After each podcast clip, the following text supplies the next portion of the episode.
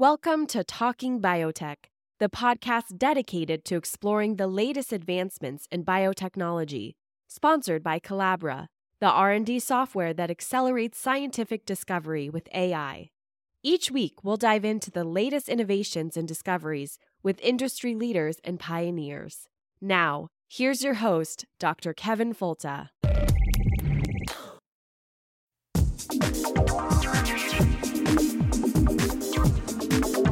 I want to see science serve a useful purpose to improve the standard of living for all people. Why is anyone fighting food advance? A very small percentage of the world's population is fortunate enough to have the luxury of turning down food. We've arranged a society based on science and technology in which nobody understands anything about science and technology. You can't build a peaceful world on empty stomachs and human misery.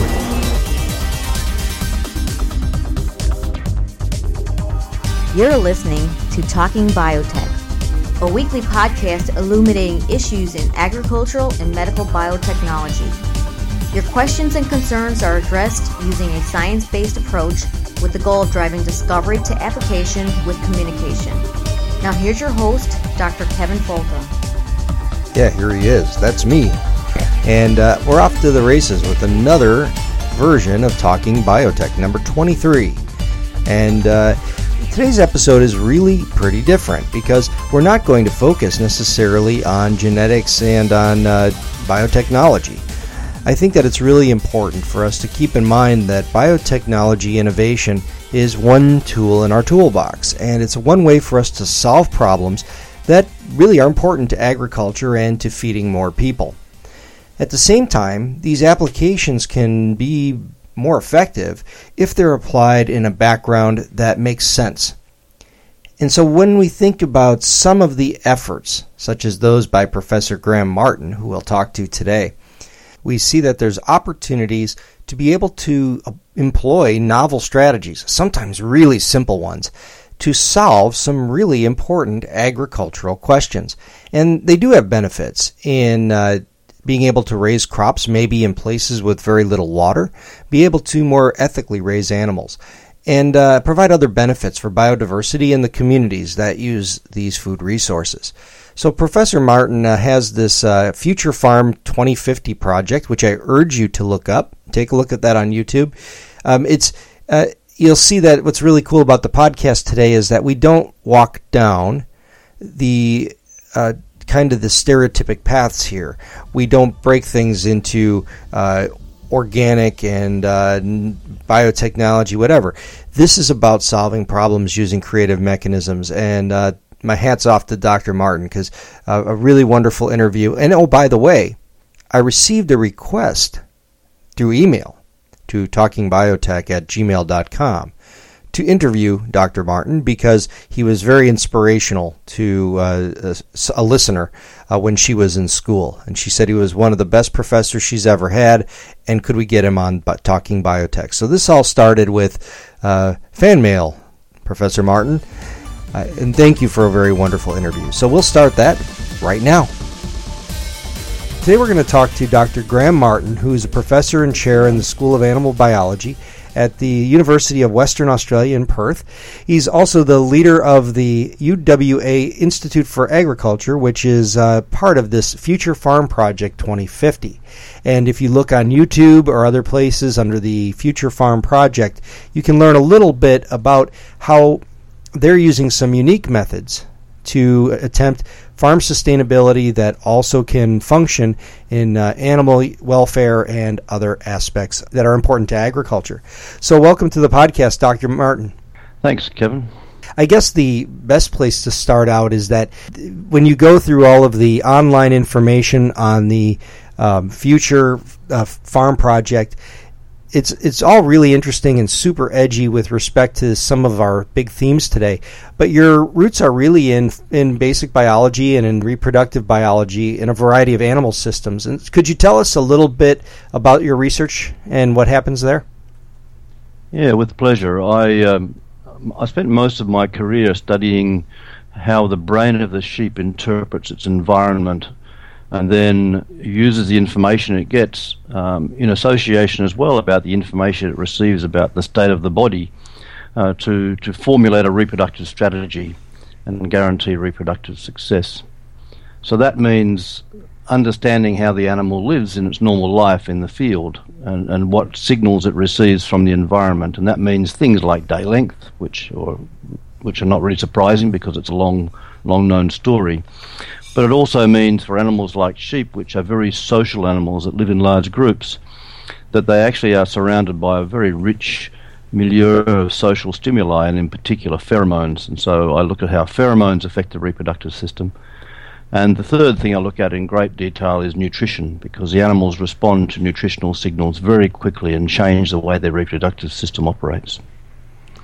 And that's really interesting to a plant biologist because when we think about plants, when you're rooted in one place, we're always thinking about the way that the environment remodels gene expression and remodels physiology and don't really apply that to animals too much. Things tend to be more time based. And so, what are some of the major examples of, like, if we talk about photoperiod, for instance, what's a good example of how photoperiod might influence reproductive capacity? So, animals like uh, sheep have a long evolutionary history uh, of living in very seasonal environments, and so, in much the same way as plants, they have to organize their annual cycles around the annual changes in the environment. And the photoperiod is the is the, the most obvious cue to, to use because it's just simply not affected by external factors. And uh, so sheep are, are, what we call short day breeders. So their reproductive system switches on when the days are becoming shorter during the fall, or as we say, the autumn. And so their brain measures the length of the night, in actual fact, and sees that the length of the night is getting longer, and then is, is geared up through evolutionary history to begin the reproductive process. This takes into account that it has a, a pregnancy of five months, and the whole evolutionary plan has been uh, to make sure that the newborn are born at a nice time of the year when there's plenty of feed around because uh, these are mammals and they, they feed their young with milk. And basically, if the mother gets it wrong and is, is, is trying to lactate at the wrong time of the year, she will die, and of course, so will her offspring. And that's the end of the genetic line. So there's a really strong pressure on these animals to breed at a certain time of the year. Uh, clearly, this is driven by genetics because um, the genes control many of the processes. In addition, we have differences between genotypes. So some genotypes are more dedicated to photoperiod than others uh, depending on their evolutionary history and to some degree how much domestication they've been through. I see. And so, if is there a uh, um, is there a, a, role of domestication and maybe humans trying to force reproductive habits that has uh, really resulted in maybe negative effects during animal husbandry? Oh, absolutely, no, no doubt. Uh, the, I think the classic one, in, in, fact, is, is in your home country. It's the North American Holstein dairy cow, which has been selected in a very single minded way now for, for several decades for massive milk production. And the consequence of that now is it's become the most infertile farm animal in the world and needs a lot of pharmaceutical help and nutritional help to get pregnant. And so clearly, uh, we need to rethink some of these extremes that we've driven our animals to. And since milk production is really tied to reproduction, uh, how much does the and, and and people who are in milk production would say that cows are extremely sensitive to their environment and that milk production is intimately tied to the health and the even the psychology of, of the animal. And so how how can farmers or milk producers or how have they rearranged their production facilities using environmental stimuli to maybe help enhance those situations for the animals? They've they've begun to work really hard on those issues in recent times. Um, I've done some a lot of work with the University of Bristol in the UK, where there's a, a, very strong animal welfare group that deal with dairy animals and the issues associated with dairy animals, and and so they have worked very hard to modify the environment to make the the environment much more cow friendly, uh, to have management practices that are much more cow friendly. Uh, there's a deepening understanding of the role of nutrition in controlling the reproductive system in dairy cattle, uh, and, and, in particular, way the, the nutritional signals uh, switch on and off genes associated with reproduction and associated with the interaction between lactation and reproduction because lactation is, is basically a situation where the animal's throwing away kilograms of protein and kilograms of fat and kilograms of, of carbohydrate every day. And so it's a massive drain on the body, and this affects reproductive activity. So we're looking at, at a lot of these things. Uh, there are now you know, good evidence that we're getting epigenetic effects as well that sort of transmitted down through the generations. Uh, and this is a, another exciting area where there's a potential revolution in, in the way we, we manage these intensively housed animals. And what's a good example of maybe a nutritional cue that animals are paying attention to? So the the brain is the primary area that controls reproduction, and um, we most of my work's been done with male sheep, and, and that's because there's a lot of sheep in Australia, I suppose, but also because males are fundamentally similar, uh, simple compared to females. Uh, they don't have cycles, and the gonads hang outside the body, so they're easy to measure. Um, but what we know now is that is that the brain receives signals from the body uh, about about how much fat is in the body and about how much glucose is available to the body. So we've we've got fat producing a hormone called leptin, and leptin travels into the brain and, and is transported into the brain and, and affects reproductive centers. In addition, insulin, which is involved in glucose homeostasis, uh, is, is, is, travels into the brain as well. We used to think for a long time that, glu- that insulin didn't get into the brain, but now we know that it does because we can measure the changes in, in brain fluids. and these both these hormones uh, tell the reproductive centers of the brain what is the status of the body, what is the metabolic status of the body, what are the reserves of carbohydrate and, and, and lipid uh, that are there. And this, this, for a female in particular, is important because it tells the female brain whether it can afford to support lactation. So they're the sort of signals that we see. Well, that's very interesting, especially with respect to insulin, because it would seem to me to be uh, too large to pass the blood brain barrier. So, are there specific transporters, or how is that homeostasis maintained? So, leptin certainly has a specific transporter. Insulin seems to somehow rather get across the brain, and it is a large molecule, and that was why, for a long time, the dogma held us back on this. About, um, I don't really know about a transporter, I don't think there is one. The the concentration in cerebrospinal fluid is about a tenth of what it is in the blood. So it doesn't all get across there, but you can still see the changes in patterns uh, in the in the in the cerebrospinal fluid that you see in blood. For example, after a, a meal. So the signal definitely gets across. Hmm. That's really interesting. Never, never even thought of that. That's, I guess, the other way to think about all of this in, in an amalgam is that here you're paying attention to these environmental cues that shape important decisions for animal uh, reproduction that can really allow humans to be better uh, stewards of animal health and sensitive to animal welfare. And how uh, how is this really translated into the, your your project of the Future Farm 2050 project? So this is a, a, really key question, Kevin. The, the, Future Farm 2050 project, I'll, I'll come back to a bit later on, but it, just briefly, it has sort of four major pillars of activity. One is is crop production, one is livestock production, the third is uh, people looking after people, and the fourth is biodiversity and environment. So livestock production is one of the four pillars on the farm, and we we uh, we we have a little sort of three word slogan for this. We call it clean and green and ethical uh, livestock management. And so, what happened about 15 or so years ago was we were at the university sitting back and looking at how we were progressing with respect to our animals and, and, uh, and began to have some sort of concerns about things, I guess illustrated by the, the issues with the North American dairy cow, but also with other, other situations around here in terms of our local, our local markets and our local pressures. And we began to realize that we needed to, to rethink a little bit about our animal management.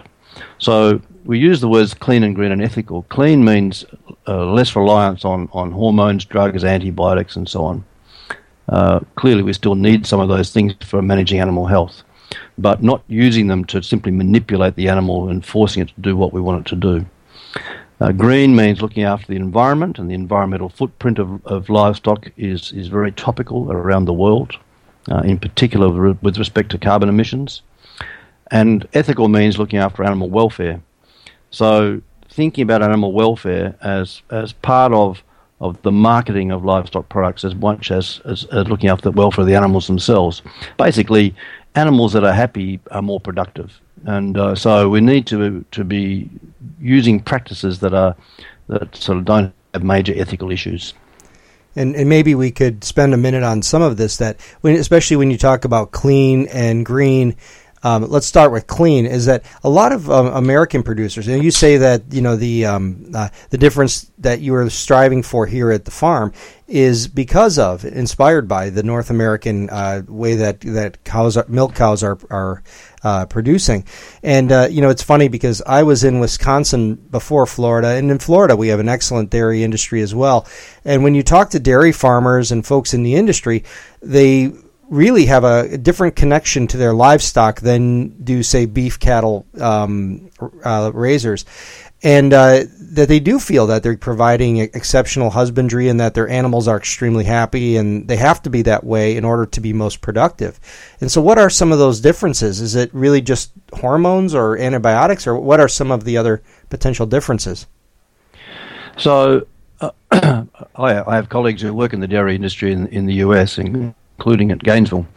Um, so I think that your your your view and your interpretation is absolutely correct. Dairy farmers tend to know their animals quite well, and much more than than ranchers, for example, who have extensive operations.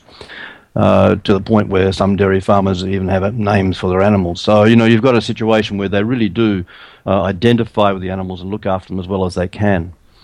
But what's been happening in the background is this very strong genetic selection, quite mm. single-mindedly for for milk production, and that's led to some pretty difficult consequences in, in the in the current industry. I don't think the farmers are to blame for that. I think they're following economic drivers uh, because that's where their profitability lies. Uh, we we were driven towards the, the, the concept of clean and green and ethical management not just by, by dairy cattle, but also by issues in our own industry. Uh, we have some pretty horrible practices that have been standard here in the sheep industry in Australia for a long time. Uh, we have also controversial stories about live shipping because we put a lot of animals onto boats and send them to, to Indonesia or, or Arabian countries for, for slaughter.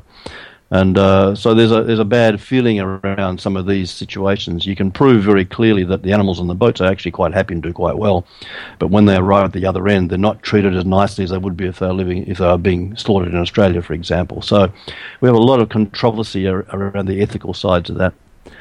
On the clean side, um, we basically the markets are telling us the markets that we sell into, which are pretty high priced markets. We we can't afford to sell to, to poor countries, unfortunately. The high priced markets tell us that they don't want chemical contamination of the food, they don't want hormonal contamination. And so our response is, is to listen to those um, market signals. And that means just reducing our reliance on, on hormone induction of, of, of reproductive cycles and so on. So what do we do? Well, in, in the sheep industry, we're a bit lucky because we can use pheromones. So uh, the, the male sheep produces a pheromone that will switch on the reproductive system of a female sheep within seconds, and they ovulate a couple of days later. So this can be used to control reproductive cycles very elegantly, very inexpensively. Um, and, and, without the use of, of hormone injections or implants or whatever else.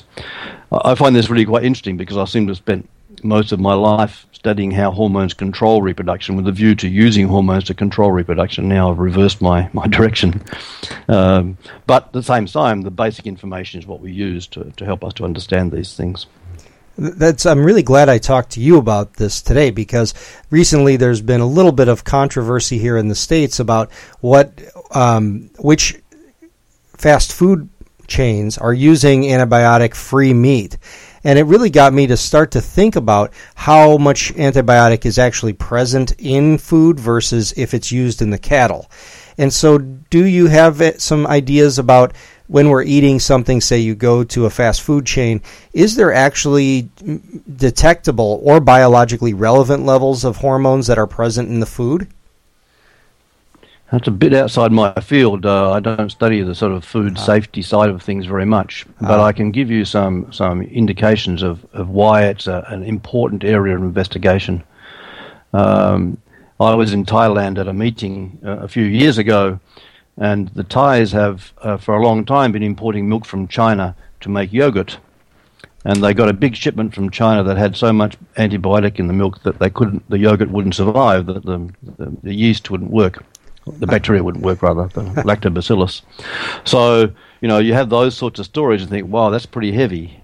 Um, there is a lot of antibiotic used in animal feeds uh, in animal feeds for for dairy cattle and pigs, chickens, for example, um, and that worries me a little bit. It, it worries me as much about the contamination of food for humans as as it does about the, the risks of antibiotic resistance. And we we sort of we're not treating our antibiotics very cleverly, are we? And uh, so, I think those sorts of issues concern me quite a lot. Yeah, I think that's uh, and those are all welcome areas to think about because of the uh, resistance, and it's something that on many levels, when we overuse a good technology, we find that Mother Nature finds a way, and uh, it it one side causes us to help innovate a little bit faster, but sometimes innovation is sometimes taking a step backwards and looking at the way we do things uh, more holistically, and and I know that that's been at least part of the function and maybe we should before we get into that maybe we should switch gears into the green portion of the future farm. And uh, is this this is pertain mainly pertaining to uh, greenhouse emissions of methane that uh, are from sheep or, or, what else are there what else is involved in that particular area? This is a this is a particularly hot area for us at the moment. Um, sheep sheep and cattle uh, produce methane which is 20, 25 times stronger than CO2 as a greenhouse gas. And it's, um, it's probably in Australia anyway about 12% of our agricultural emissions in greenhouse gas equivalents. Uh, agriculture's probably sorry, 12% of the total Australian emissions, so about two thirds of the total agricultural emissions. It's very similar to CO2 production by transport, for example, in terms of magnitude. It's still tiny compared to uh, emissions from coal-fired power stations and, and, and, gas and oil used for electricity generation, but it's still it is significant and needs to be addressed. In addition, methane that escapes from the body uh, is carbon that is lost in the body, and if it can be retained in some intelligent way, then of course it will improve productivity. So methane is produced in the rumen during fermentation, and is, and is burped out, so it comes out through the mouth. Uh, so that always makes me laugh, and I see cartoons of, of animals with gas coming out the back end, saying this is methane emissions, but it's not true at all. It's out in the front. So we've we've addressed this program very seriously. Um, We've, got three main avenues of interest. One is that there are Australian native plants that we have ignored for, for the last couple of hundred years that can be consumed by animals, and when they do, they reduce methane emissions. They change the fundamental biochemistry of the rumen and, and shift uh, the, the, carbon management system away from methane. Uh, so that's been very, very exciting area, and that's a major part of our, our research program on the farm. These plants have a, a other advantages as well. They are uh, evergreen plants, so they stay green throughout the year, whereas most pasture species die off in, in our summer and autumn. Uh, so they provide green feed at all, at all times of the year. Many of these plants also have anthelmintic properties, which means that when the, the animals consume them, they help to combat gastrointestinal worms. And, and this has become a very important issue because the, the drugs that we've been using for the last 50 years to control worms are now becoming fairly useless. The resistance is growing there just as it has grown with antibiotic resistance in, in human health. So we've got, we've got, in fact, three examples of resistance, haven't we? We've got the, the antibiotic resistance, we've got the anthelmintic resistance, and in addition, uh, in farming systems in Australia, we've got resistance of weeds to herbicides. So, so evolutionary forces are pretty hard to hold back and uh, so these animals and plants and bugs are, are, finding ways around our, our chemical tricks. So the methane situation is is combating that by by changing the diet, by providing alternative forages. Um, also, we can do genetic selection. Uh, so we can select animals uh, on the basis of their methane emissions and have lower lower emitting animals. And we can also produce food additives to add to diets uh, for example, for dairy cattle, that will also reduce emissions. So that's our sort of three pronged attack on, on methane.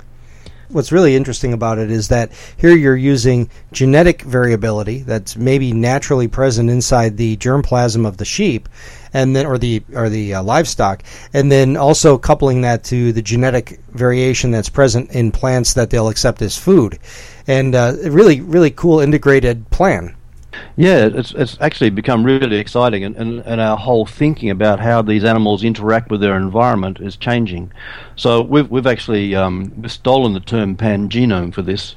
Uh, we we use the term pangenome to to describe the interactions between the genome of the animal, in this case a sheep, the genome, and there are multiple genomes in the rumen of all the bacteria, and then the genome of a plant.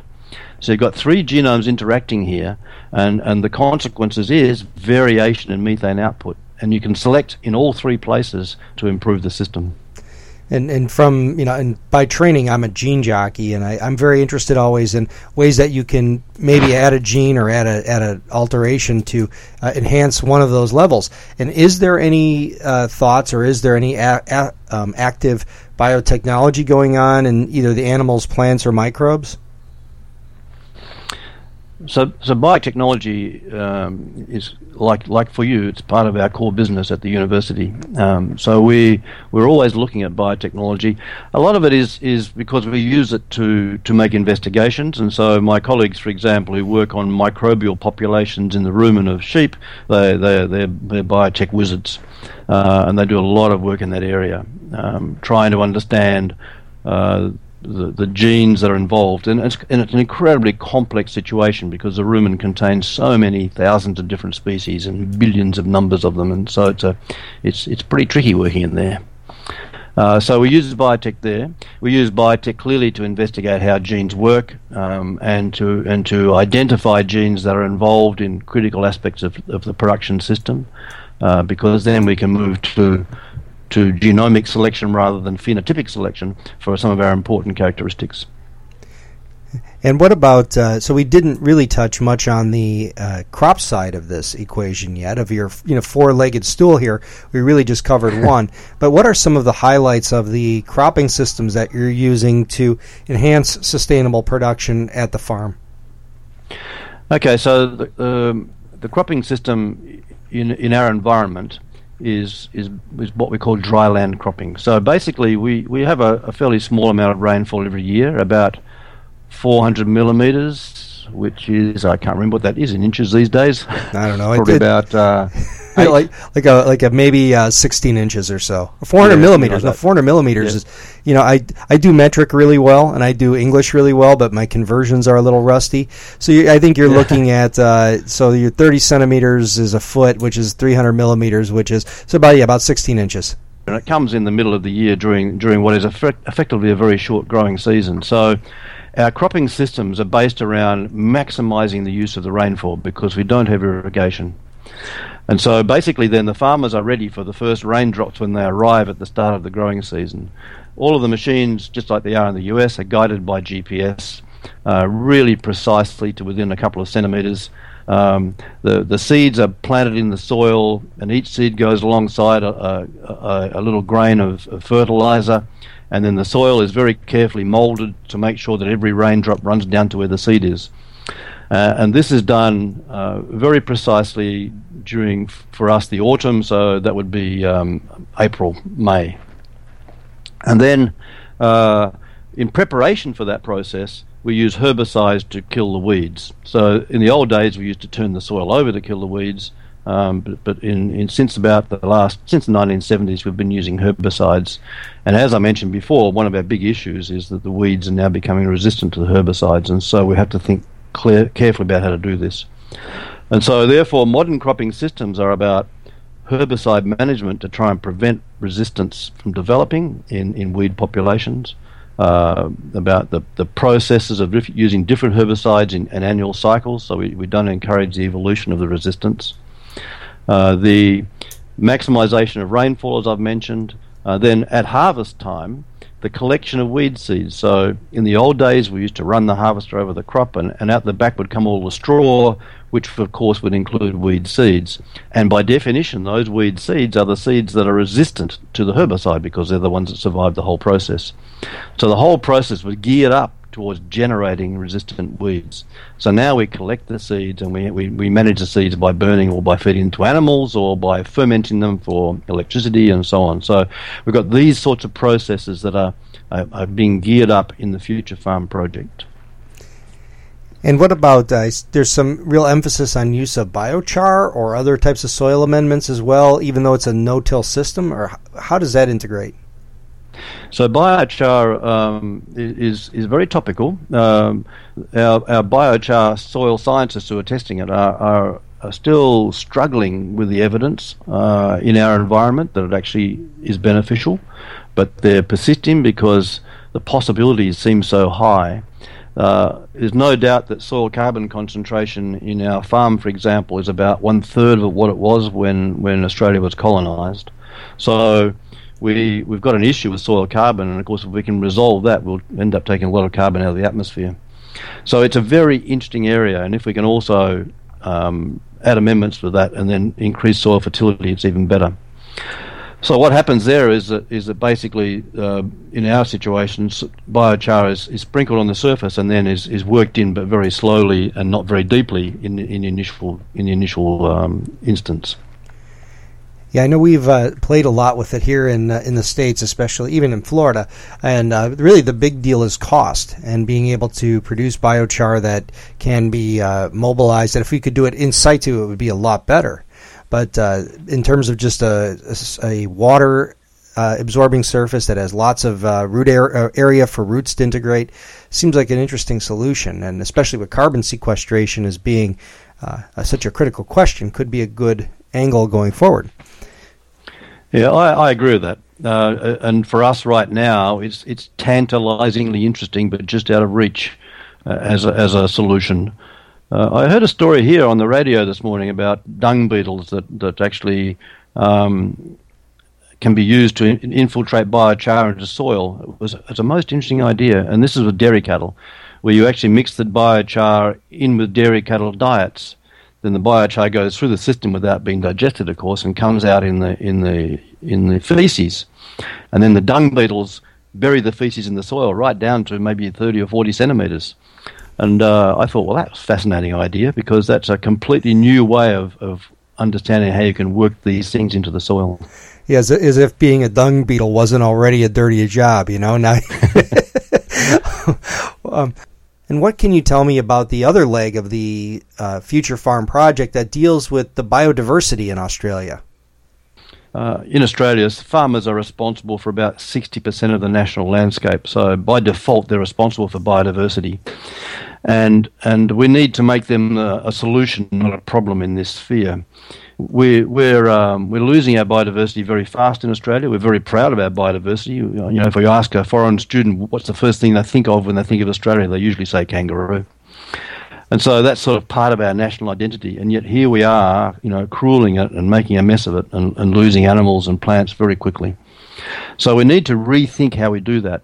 And and uh, part of the problem is the original agricultural policies of government here during the last century, which, in which farmers were given land and just simply told and, and, and legislated to make sure they cleared all of the native bush away so they could, so they could make a farm. And yet there were many parts of most farms that are just not productive because there's too much rock or the, or the slopes are wrong and so on. And so they're not used for production anyway. And, and so really the native bush should have been left there, all, all the, all the, all the local species. So on our Future Farm project, what we're doing is we're, we're taking non-productive areas and, and restoring the original ecosystem as best we can, and then allowing nature to, to do the rest of the restoration. Uh, this allows us to to then, um, I think, recover quite a lot of the biodiversity across Australia if we do this cleverly. So that's a very exciting part of the project. Also, uh, as I mentioned before, we have native Australian plants that we are now showing to be very good forages for animals in, in, to, in terms of methane emissions. And these, these plants are native plants, so that means that Australian native animals like them. Uh, and so they, they actually help us as a sort of halfway house between a, an absolute conservation area and an absolute productivity area. So you can have a halfway house where you've got native plants that do both roles. So, if people wanted to learn more about the Future Farm 2050 project, where can they find more information? Well, if you search on on uh, the web for for UWA Future Farm 2050, uh, the site will come up. If you search for uh, UWA 2050 Far- uh, Future Farm 2050 on Facebook, the site will come up, and I'd love you to do that and become friends uh, because this helps us to spread the gospel around the world. Uh, so they're the main sources of, of internet information. That's perfect. I've been to uh, some of the sites and they've been really informative and uh, really inspiring too. Because they, if one thing that's really a common thread throughout the entire program is the idea of innovation and thinking about these uh, really age-old questions in different ways, and that's really an exciting way for all of us to continue to think about agriculture. Um, thank you very much for being with us. Professor Graham Martin. He's a professor and chair at the School of uh, Animal Biology at the University of Western Australia and the leader of the UWA Institute of Agriculture and the UWA Future Farm Project 2050. Thank you so much for being with us today on Talking Biotech. Thanks very much. My pleasure. And that's it for Talking Biotech today. And Professor Graham Martin reminds us that it's not all about the genes. Uh, certainly, that's part of it, that the genetics are always part of the equation. But the genetics can be used in different production scenarios that sometimes augment or uh, otherwise synergize with uh, the genetics that are there. So it's an opportunity for us to come up with better strategies to farm more effectively. And the uh, Future Farm 2050 project at the University of Western Australia appears to be an innovative program that uh, maybe is something we all should take another look at. So that's it for Talking Biotech today. My name is Kevin Folta, and thank you very much for listening. We'll talk to you next week. Thank you for listening to the Talking Biotech podcast. Please send your suggestions for guests, comments, or questions to talkingbiotech at gmail.com. Please write a review on iTunes and recommend this podcast to a friend. More downloads and reviews raise the visibility of this podcast and help us reach a wider audience with science.